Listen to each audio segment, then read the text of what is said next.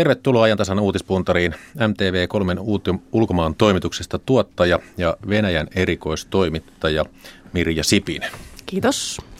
Ja Risto Makkonen, pitkän linjan ulkomaan toimittaja, työskennellyt Ylen kirjeenvaihtajana ainakin Brysselissä ja nykyisin muun muassa tämän ajantasa ja myös ykkösaamun kolumnisti. Tervetuloa. Kiitos. Tartutaan tuohon uutiseen, joka äsken oli, Karl Haaglund oli siinä äänessä. Siis Suomi lähtee mukaan Ämarin lentoharjoitukseen Viroon. Suomi on ensin kahden viikon aikana muun muassa Yhdysvaltain koneiden kanssa ja viimeisen viikon aikana myös Ruotsi tulee mukaan. Risto Makkonen, oliko tämä iso päätös? Ei minun, minun mielestäni tämä on ollut iso päätös, mutta ja on tavallaan odotettava päätös, koska päinvastainen päätös olisi saattanut olla iso ja merkittävä ja merkinnyt myös linjan muuttumista, koska kyllähän suomalaiset ovat harjoitelleet amerikkalaisten kanssa aikaisemminkin ja, ja lähes hirveän monen muun NATO-maan kanssa harjoittelu on ollut miltei rutiinia. Näin muuten varmaan poliitikot sanovat nyt, mutta onko tämä muille maille signaali siitä, mihin suuntaan Suomen ulko- ja turvallisuuspolitiikka menee? No kyllä se varmasti on signaali siinä mielessä, että se korostaa nyt jossain mielessä tätä jatkuvuutta, josta puhuin. Päinvastainen päätös olisi kyllä antanut ehkä aihetta otsikoihin, joita jonkalaisia ollaan varmasti jo oltu valmiina kirjoittamaan vaikka ainakin Eestissä tai Virossa. Mirja Sipinen, mitähän Venäjällä ajatellaan siitä, että Suomi harjoittelee amerikkalaiskoneiden kanssa? Suhteellisen lähellä Venäjän raja.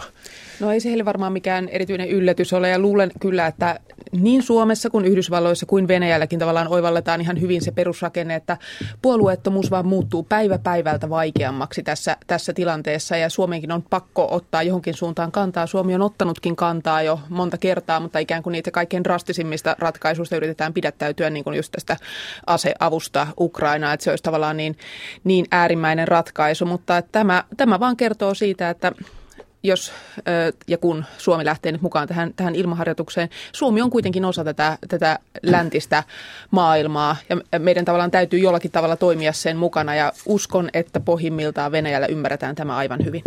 Eli paitsi lännessä, niin myös Venäjällä käsitetään, että Suomella on tässä jatkuvuus. Suomi tekee sitä, mitä se on aiemmin tehnyt. Todennäköisesti näin, mutta totta kai Venäjä voi käyttää tätä myös jonkunlaisen, jonkunlaisena signaalina itseään vastaan. Se antaa mahdollisuudet kyllä siihen, mutta Mulla on semmoinen mielikuva, että tämä pohjoinen tilanne, mitä ilmavoimiin tulee, on jokseenkin stabiili, että voimasuhteet ovat jokseenkin yhtäläiset. Täällä Venäjälläkään ei ole suuria voimia, mutta ilmavoimat on nopeasti liikuteltavia tava- laitteita, siis lentokoneet, ja niitä voidaan siirtää, mutta kukaan ei ole tällä hetkellä nyt millään tavalla ilmeisesti provosoinut täällä sen enempää kuin aikaisemminkaan. NATOhan on, on vahvistanut läsnäoloaan tuolla Baltiassa jo aikaisemmin. Siellähän on ollut Naton lentotukikohta jo vuosia viime vuosikymmeneltä saakka. Hyvin pienessä mitassa, mutta nyt sitä on vahvistettu. Jotenkin tulee tästä mieleen, että, että Venäjällä on aina kautta aikaan ollut sellainen taipumus, että siellä hyvin nopeasti osataan käyttää sisäpolitiikassa kaiken näköisiä tällaisia ulkopolitiikassa tapahtuneita asioita hyväksi. Että esimerkiksi siinä kohtaa, kun Suomi tämän, miten nyt sanoisi, edellisen aallon aikana osoitti jonkinnäköistä miten sanoisi, myötätuntoa Venäjän suuntaan lykkäämällä näitä pakotteita tai toimimalla jonkinnäköisenä jarruna, kuten ilmeisestikin tässä on tapahtunut, niin siinä vaiheessahan Venäjän media suorastaan riemastui, että Suomi on nyt heidän tukenaan ja ikään kuin yhteisessä liittoumassa, vaikka aivan varmasti se signaali, mitä Suomi yritti sanoa, ei ole se, ja tässä on varmaan ihan sama, että kyllä, kyllä tämäkin varmasti Venäjällä noteerataan ja sitä tavalla tai toisella käytetään hyväksi, mutta ei se tarkoita sitä, että, että Venäjän johtajat olisivat jotenkin tyhmiä tai he eivät jotenkin ymmärtäisi, eh, mikä se Suomen asema on. No onhan mahdollista, että me kuitataan hiljaisuudella Venäjällä, koska se on tavallaan arvovalta tappio. Ja Venäjälle kaikki on nollasumma peliä ja tässä ollaan, ollaan tavallaan menettämässä omaa arvovaltaa tai ainakin pelotetta. No entä se, että tästä nousi niin iso kohu tästä Aamarin harjoituksesta Suomessa? Tuossa puolustusministeri Haaglund sanoi, että se johtui oikeastaan tiedotusvälineistä ja Helsingin Sanomista, joka teki tässä ison jutun tästä asiasta. Mikä teidän tulkintanne on? Miksi siitä tuli niin kova kohu vai onko se ehkä sitten Suomen ulkopoliittisen johdon eripuraisuudesta vai mistä? No oikeastaan en malta kyllä tässä olla, olla niin sanomatta sitä, että, että ei se Suomenkaan johto varmaan ihan, eh, ihan totaalisen pihalla ole. Että hetkittäin tunnen lievää myötätuntoa näitä kommentaattoreita kohtaan, jotka joutuvat valitsemaan sanansa sangen ympäripyöreästi, niin kuin tässä hetki sitten ministeri Haaglund kuvaili, että ei tässä toki mitään, mitään jännitteitä ole, eihän se siitä johdu, ja media on taas kerran ymmärtänyt tämän jotenkin väärin, vaikka aivan varmasti hänkin ymmärtää, että jännitettä tässä tietenkin on. Et, mutta mitäpä muutakaan hän voi sanoa? Niin, jos tämä tieto näistä harjoituksista olisi tullut normaalilla tiedotteella, niin se olisi mennyt aika pienemmällä, paljon pienemmällä metelillä läpi, mutta kun se nyt skuubattiin ja, ja sopivasti tuota, provosoitiin, niin kaikki muutkin tiedotusvälineet lähti sitten tämän Kari Huudan uutisen perään ja silloinhan se yleensä tuppaa paisumaan ja jos on huono uutisviikko, niin siitä tulee iso uutinen.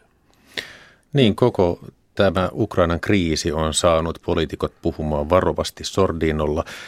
Ja Ylen aamu TVssä everstiluutnantti Petteri Kajamaa maanpuolustuskorkeakoulusta sanoi tänään, kuten tosi moni muu aiemmin, että on hyvin vaikea todistaa Venäjän joukkojen ja sotakaluston läsnäoloa Ukrainassa, mutta Haaglund oli aamulla ykkösaamussa aika raju, sillä hän sanoi, että Venäjä lisää joukkoja ja kalustoa siellä. Eikä se ole kuitenkin aika poikkeuksellista suomalaispoliitikolta. No siis tällaista tiedustelutietoa tietenkin on ja sitä en usko ollenkaan, etteikö se pitäisi paikkansa, että niitä joukkoja on ja niitä on lisääntyvässä määrin siellä, mutta kukaan, mikään maa ei varsinaisesti halua niin kuin itse olla se, joka lähtee julkaisemaan niitä, niitä kuvia tai, tai täsmällisiä tiedustelutietoja ja samalla tietysti romuttaa romuttaa omat neuvotteluasemansa Venäjän suhteen. Että tässä on pikkasen tämmöinen samantyyppinen tilanne, kun nyt miettii esimerkiksi näitä pakotteita, että EU niin sanotusti yhdessä rintamassa päättää näistä pakotteista ja EU sanoo, että nyt asetetaan tällaiset pakotteet. Ja sitten jokainen maa ikään kuin kulisseissa käy sanomassa Venäjälle, että no, että ei me periaatteessa itse haluttaisi olla tässä mukana, mutta pakkohan se on, kun me ollaan osa EUta. Näin on toiminut isot maat, näin on toiminut myös pienet maat, kuten Suomi. Ei varmasti on, ja se, että ei niitä todisteita anneta julkisuuteen, antaa Venäjälle mahdollisuuden myös peräytyä. Koska jos todistettaisiin, että venäläiset ovat siellä, niin, niin Putin olisi enemmän nurkassa ja tuota, tulisi nolatuksi tavallaan, jolloin vaikeampi olisi lähteä neuvottelemaan kompromissista. Joten tämä on ihan tietoista se, että minkäänlaista todistetta ei ei ole esitetty julkisuudessa. Nythän on kerrottu, että ennen e, syksyllä Poroshenko uhkasi näyttää julkisuudessa venäläisten kaatuneiden e, nuo tunnistuslevyt, mutta peräytyi siitä. Sehän olisi ollut aika vankka todiste. Ja tämä auttoi osaltaan ehkä Minskin sopimuksen aikaansaamista. Toisin sanoen ei, ei haluta vastapuolta laittaa mahdollisimman hankalaan tilanteeseen, jolloin erityisesti kotikentällä hän joutuu silloin vaikean asemaan, niin kuin Putin olisi tuossa tapauksessa joutunut. Mutta tällä painostuksellahan syntyi nimenomaan sopimus, joka, jonka arvo on aika, aika kyseenalainen, että sarjassamme niin kuin sopimus, joka on good on paper, mutta se ei vaan näy siellä kentällä juuri mitenkään. Tällaisia, tällaisia välineitä pitää olla, niin kuin tämän päivän tämänhetkinen tilannehan on juuri vastaava tavallaan, että amerikkalaisilla on mahdollisuus päättää aseavusta tai olla päättämättä – se uhka leijuu siellä, mutta se antaa tilaisuuden myös venäläisille peräytyä sopivassa määrin, jotta päästään neuvotteluissa eteenpäin. Puhutaan kohta sitä aseavusta. Ajantasan uutispuntarissa MTV3 ulkomaan toimituksesta Mirja Siipinen ja Risto Makkonen. Tänään yritetään vakavasti rauhanomaisia neuvotteluja Ukrainan kriisin purkamiseksi. Saksan liittokansleri Angela Merkel ja Ranskan presidentti François Hollande menivät tänään Moskovaan neuvottelemaan Venäjän presidentti Vladimir Putinin kanssa rauhan sopimuksesta, jolla tämä jo vuoden jatkunut konflikti Ukrainassa saataisiin rauhoittumaan. No, rauhan ja kansainvälisen politiikan tutkija Pertti Joenniemi sanoi tänään Ylen aamu että Venäjälle tämänpäiväinen neuvottelu on ratkaiseva. Nyt Venäjän pitää päättää, mihin suuntaan se aikoo mennä. Onko teidän mielestänne kriisissä nyt taitekohta? No ehkä jossain määrin on, että ne, ne tappiot alkaa olla molemmilla puolilla niin suuria ja siinä vaiheessa, kun aletaan oikeasti puhua siitä, että länsimaat alkaa aseistaa Ukrainaa, sitä, sitä ei vaan voi niin kuin vähätellä edes, edes niin kuin keskustelun avauksena. Että se pelkästään sellainen ajatus, että sinne lähetettäisiin konkreettisesti aseita, se on, se on todella valtava, kun sitä miettii ihan käytännön tasolla, että mitä sinne nyt sitten lähetettäisiin. Vaikka sanotaan panssarin torjuntaa, ohjuksia, tämän, tämän tyyppistä kalustoa, ilmatorjuntaa, niin ne tarvitsee myös kouluttajia. Ja tulos on se, että sinne lähetettäisiin samalla myös, myös miehiä kouluttamaan. Ja siinä vaiheessahan Putin nimenomaan saisi täydellisen todisteen sille, että, että kyseessä on Naton aggressio Venäjää ja Itä-Ukrainaa kohtaan. Ja hän saisi siitä tavallaan tämmöisen voimakkaan välineen, että kyllä tässä sinänsä nyt niin kuin pelimerkit on niin niin tavallaan suuria, niin raskaita, että tässä on pakko tulla jonkinnäköinen ratkaisu ja liikahdus johonkin suuntaan. Tässä voi, voi, voi olettaa, että jotain on, jostain on päästy kulissien takana jo sopimukseen, koska kolme viikkoa sittenhän vastaavan huippukokouksen piti tapahtua Kasakstanin pääkaupungissa. Ja se peruttiin silloin, Merkel ilmeisesti sanoi, että millekään onnistumiselle ei ole edellytyksiä.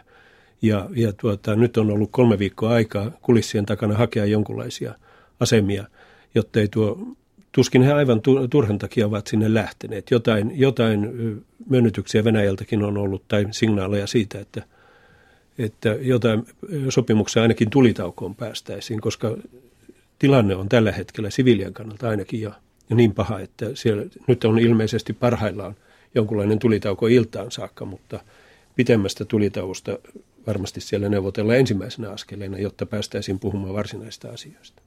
5500 uhria ilmeisesti tähän mennessä ja se on kyllä valtava, valtava määrä ja tuntuu kyllä aidosti käsittämättömältä, että se on ylipäätään mahdollista käytännössä keskellä Eurooppaa. Ranskan presidentti Hollande totesi aamulla, että neuvottelun tarkoituksena on saavuttaa kattava rauhansopimus. Että tulitauko on ensimmäinen askel, mutta se ei riitä kaikkien ulkomaisten joukkojen vetäminen Ukrainan alueelta, raskaan asetuksen vetäminen pois rintamalta ja rajojen sulkeminen ja vankien vapautus. Eli huimia tavoitteita siellä on, mutta tässä on ollut merkillisiä tällaisia ikään kuin lännen tanssiaskeleita. Siis Merkel ja Hollande tapasivat eilen Ukrainan presidentti Petro Porosenkon Kiovassa. Kumpikaan heistä ei kommentoinut, että mistä he keskustelivat. Niin vievätkö he jonkun tarjouksen Putinille? Kuinka tämä toimii? Onko teillä käsitystä? Kyllä tämä on hyvä merkki, että eivät he puhuneet julkisuudessa. Se, sitä voidaan pitää sellaisena, koska silloin heillä on joku uusi ehdotus mukanaan, jota ei Putin joudu julki, kuuntelemaan radiosta tai televisiosta tai tiedotusvälineistä – jolloin hän joutuu jo siihen vastaamaan heti ennen kuin sitä on virallisesti ehdotettu. Olen tästä vähän samaa mieltä kyllä, että, että hiljaisuus on tässä kohtaa ihan, ihan hyväkin merkki, koska tässä on kuultu sanoja vähän liikaakin, että jokainen osapuoli on vuorotellen pitänyt jonkun tällaisen rauhankyyhkymäisen puheen, jossa vaaditaan välitöntä rauhaa, mutta kukaan ei varsinaisesti tarjoudu lopettamaan omaa toimintaansa, vetämään joukkoja, ehdota rauhansopimusneuvotteluja, muuta vastaavaa tällaista niin aidosti konkreettista. Et, siis tätä nyt on kuulunut nimenomaan oikeastaan Kremlin suunnasta tällaista ikään kuin rauhan vaatimista ilman mitään konkretiaa. Että sinänsä niin kuin hiljaisuus, jossa aidosti mietitään jotain konkreettisia toimia, niin on ehdottomasti parempi. Tässä on yksi asia muistettava, kun puh- jos Hollande on puhunut laajasta sopimuksesta, niin – tämän konfliktin lähtökohdat on hyvin pitkälle myös taloudelliset. Muistan, että Putin puhui Valdai-konferenssissa, joka pidetään tuolla Sotsissa joka vuosi syksyllä. Kolme, kaksi, runsaat kaksi vuotta sitten hän puhui siitä, mikä ongelma Ukrainan liitty, assosioitumisesta EU:hun on, koska Ukrainan kautta silloin valuu tavaraa Venäjän markkinoille, jotka eivät ole kilpailukykyiset. Että pohjimmiltaan täällä on palataan hyvin paljon talouteen. Samoin tuossa syksyn sopimuksessa, tuota, Kiovan sopimuksessa oli talous hyvin suurena osana, joka on jäänyt julkisuudessa aika pienelle. Ja, ja jos rauha saadaan aikaan, niin sitten päästään puhumaan siitä oikeastaan, mistä tämä koko konflikti lähti. Eli siitä, kuinka, mikä on Ukrainan paikka suhteessa EU:hun ja, EU:hun ja Venäjään. Mirja Sipinen, Risto Makkonen, te olette ulkomaan toimittajia. Osaatteko te tähän vastata tai spekuloida, kun Yhdysvaltain ulkoministeri John Kerry tapasi Kiovassa Porosenkon. Kerry sekä Ukrainan pääministeri Arseni Jatsenjuk suhtautuvat penseästi Merkelin ja Hollandin Venäjän vierailuun. Mistä se johtuu? Onko tässä nyt joku lännen kilpailu, että kuka sen sopimuksen saa tai millä keino? No ainakin jossain määrin, niin kuin, kyllähän tässä myös haetaan varmasti niin kuin ihan henkilökohtaisia voittoja. Et erityisesti Holland on aivan varmasti siinä asemassa. Hän, hän haluaa sisäpoliittisesti kilpailla edeltäjänsä Sarkozyn kanssa. Hän haluaa näyttöä siitä, että hänkin pystyy neuvottelemaan rauhasta, kuten Sarkozy pystyi. Merkelillä puolestaan tietysti on omat aika isot taloudelliset intressiinsä. Saksalla on niin paljon yhteistä bisnestä Venäjän kanssa, ei vähiten energian suhteen. Saksahan on luopumassa ydinvoimasta tässä pikkuhiljaa ja ostaa koko ajan kaasua Venäjältä ja herää iso kysymys, että mistähän se energia mahtaa tulla sen jälkeen, kun ydinvoimasta luovutaan. Kehittävätkö he mahdollisesti bioenergiaa niin nopeasti? Eli kaikki tällainenkin vaikuttaa siihen, mitä, mitä Saksa ja Ranska haluavat Venäjältä. Niin se on hyvin ystävällistä, että Hollande on otettu mukaan, jos nyt tämä ikävästi sanoo, sen takia, että hänen asemansa on tällä hetkellä todella niin heikko. Toisaalta Merkel ei halua sinne mennä yksin, joka korostaisi liikaa Saksan asemaa. Saksa on nyt joutunut lähtemään omalle ulkopoliittiselle tai nostamaan omaa ulkopoliittista profiiliaan tämän kriisin takia enemmän kuin he olisivat ehkä halunneet tai mitä voitiin kuvitella kaksi vuotta sitten. Ja kyllä tällä hetkellä sana kulkee Merkelin kautta, jos, jos vakavista neuvotteluista muita apumiehiä siellä tai apuhenkilöitä ei tarvita. Tuo kuten äsken viittasin tuohon tuota, Kasakstanin, presi, eh, Kasakstanin huippukokouksen, Kasakstan ja valko ovat yrittäneet olla tässä apu, apuna, mutta nyt näyttää siltä, että kun Merkel menee suoraan Moskovaan, eikä tätä kokousta järjestetä jossain naapurimaassa, niin odotukset ovat vähän korkeammalla. Merja Sipinen tuossa jo mainitsi sen, että jos Ukraina viedään aseita, sinne viedään myös miehiä kouluttamaan aseiden käyttöä. Siis tällä viikolla Ukrainan suhteen on pelattu ikään kuin kaksoispeliä, paitsi neuvottelua myös tavalla uhkailua. Ehkä viikon dramaattisin uutinen oli New York Times-lehdestä alkuviikolla ja uutinen kertoi, että Yhdysvallat harkitsee aseavun toimittamista Ukrainalle. Onko tässä kyse todella vakavasta asiasta, joka voi johtaa toimintaan vai onko tämä tällaista maailmanpoliittista peliä? Kuinka te arvioitte? No, onhan tässä, niin kuin, tässä on varmaan sekoitus vähän molempia. Mm. Et, äh, kyllä niin kuin se on niin isosti pöydällä, että jos nyt miettii, mitkä kaikki tahot sitä ovat kannattaneet. Naton sotilasjohtaja äh, Philip Breedlove kannattaa sitä, Yhdysvaltain kongressi kannattaa sitä, tuleva puolustusministeri kannattaa sitä.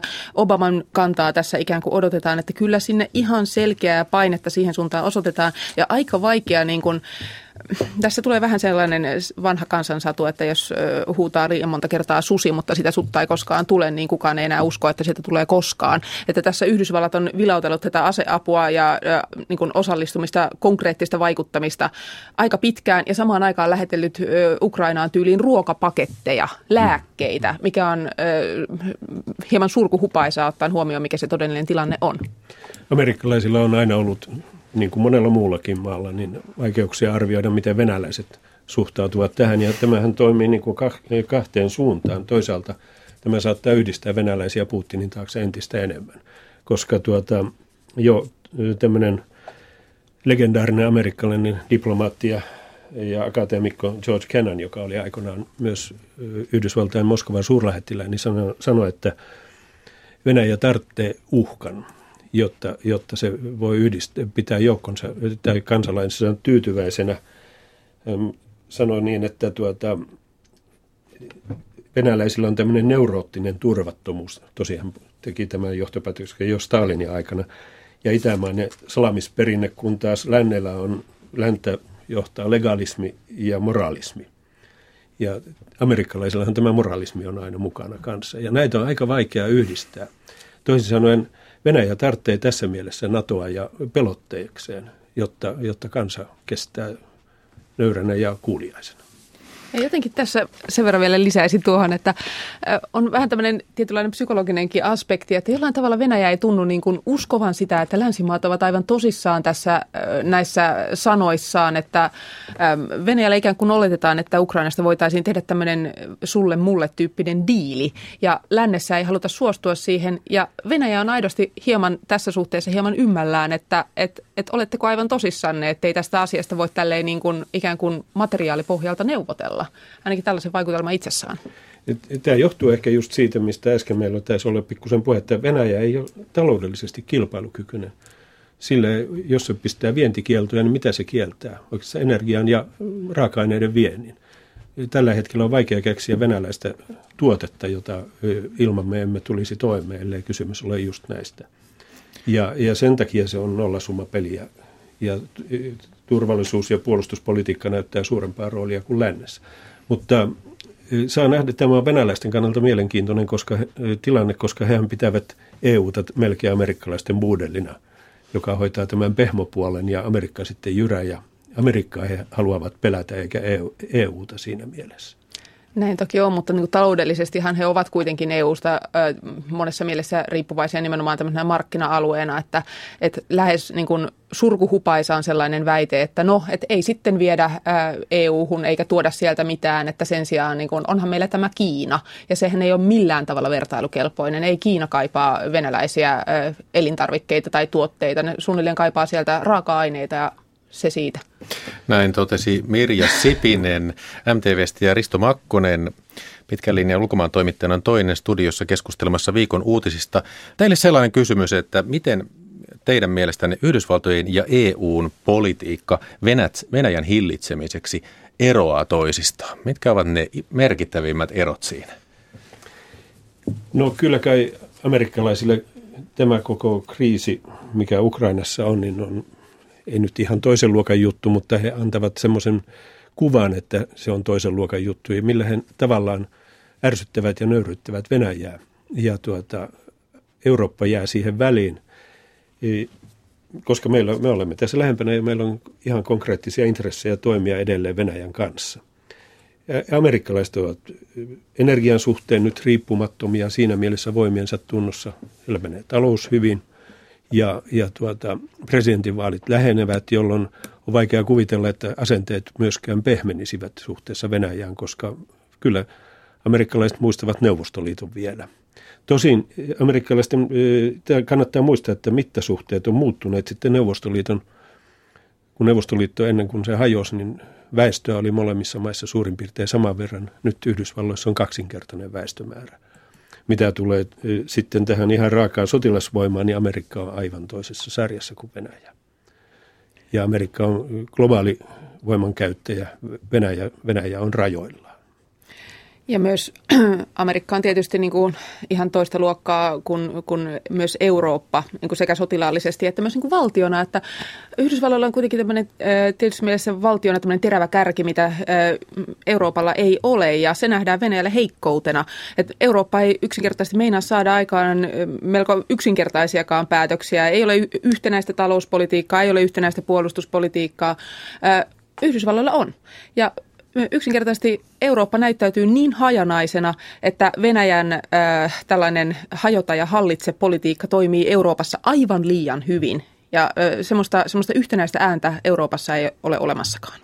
Tähän on helppo yhtyä tähän mielipiteeseen vallankin, kun ajatellaan, että Putin voi yksin käytännössä päättää mitä, ja aivan nopeasti, ja ei hänen tarvitse hakea edes parlamentilta suostumusta siihen, mitä ensi viikolla tehdään mahdollisesti. Sen sijaan EU:ssa nyt odotetaan ensi viikon huippukokousta, mitä siellä päätetään. Sitä, siellä pitäisi kaikkien maiden päästä yksimielisyyteen. Ja, ja intressit ovat hyvin erilaiset. Niin on ja tässä... Yhdysvalloissa myös tämä presidenttijohtoinen järjestelmä antaa mahdollisuuden verrattain nopeeseen päätöksentekoon. No, se on Venäjä on tavallaan myös niin kuin nopea ja tehokas päätöksenteossaan. Eurooppa ei ole kumpaakaan. Demokratiasta on haittaa tässä mielessä. Niin, juuri näin. No EU aikoo lisätä Venäjän vastaiselle pakotelistalle 19 uusi, ni, uutta nimeä. Tänään kerrottiin siis aikoo. Toisaalta NATO ilmoitti eilen, että NATO perustaa Baltian maihin sekä Puolaan, Romania ja Bulgarian komentokeskukset, nämä keihään kärkijoukot. No tässä nyt näkyy vähän tämä toimintamallien ero. Millainen askel tämä mielestänne on NATOlta ja miten Venäjä suhtautuu näihin keihäänkärkijoukkoihin? No. Sitä sivuttiin jo vähän aiemmin, mutta jos nyt tähän... pari vuotta sitten pohdittiin, että mitä mitä perusteita on Naton ylläpitämiselle, mutta Venäjä antoi tämä, niin kuin ranskalaiset sanoo, raison d'être, siis tarkoituksen olla olemassa. Ja nyt NATO on palannut tavallaan vanhoille linjoille, sille mitä me kylmäsodan aikaiset toimittajat seurasimme. Eli, eli tuota, palaa Eurooppaan enemmän tai jää Eurooppaan enemmän, mitä Yhdysvallat jää enemmän, mitä oli tarkoitus vielä pari vuotta sitten. Ja nyt ei tarvitse pohtia Afganistanista paluun jälkeen Natossakaan, minkä takia olla olemassa. Näinhän se on, että kyllä se on niin voimakas viesti, että, että harva olisi osannut sellaista ennustaa muutama vuosi sitten. Että jos miettii, että 30 000 miestä noin yleensä, 5 000 erittäin nopean toiminnan yksikössä, niin mitä varten ne erittäin nopean toiminnan yksiköt siellä ovat? No tietenkin sitä varten, että siinä lähellä tapahtuu jotain. Ja sehän tietenkin, se on suora viesti siihen, että, että NATO odottaa jonkinnäköistä ongelmaa rajan toiselta puolelta. Mutta tähän niin kuin samaan aikaan haluaisin kyllä niin kuin todeta sen, että, että on turha myöskään niin kuin demonisoida Venäjää. Että tässä tilanteessa Natolla on myös vahva motiivi levittää omaa propagandaansa, joista yksi tavallaan mehukkain on se, että, että Venäjä ikään kuin uhkaa kaikkia Itä-Euroopan maita ja Baltia. Ja käsi sydämelle, muistaako joku jonkun semmoisen konkreettisen toimen viime ajoilta, jolla Venäjä olisi uhannut muita Euroopan maita tai Baltiaa? Minulle ei ainakaan tule juuri sellaisia konkreettisia toimia juuri mieleen. Niin kyllä tämä Naton nopeiden joukkojen vahvuus on toisaalta mietitty sitä, sitä silmällä pitäen, että niillä joukoilla ei kyllä hyökätä mihinkään, niillä voidaan puolustaa. Tässä täytyy sen verran mataloittaa tätä hybristä. Risto Makkonen, pitkälinjan ulkomaantoimittaja ja Mirja Sipinen, MTVn ulkomaantoimituksesta tuottaja ja Venäjä erikoistoimittaja. Suuri kiitos teille keskustelusta. Kiitos.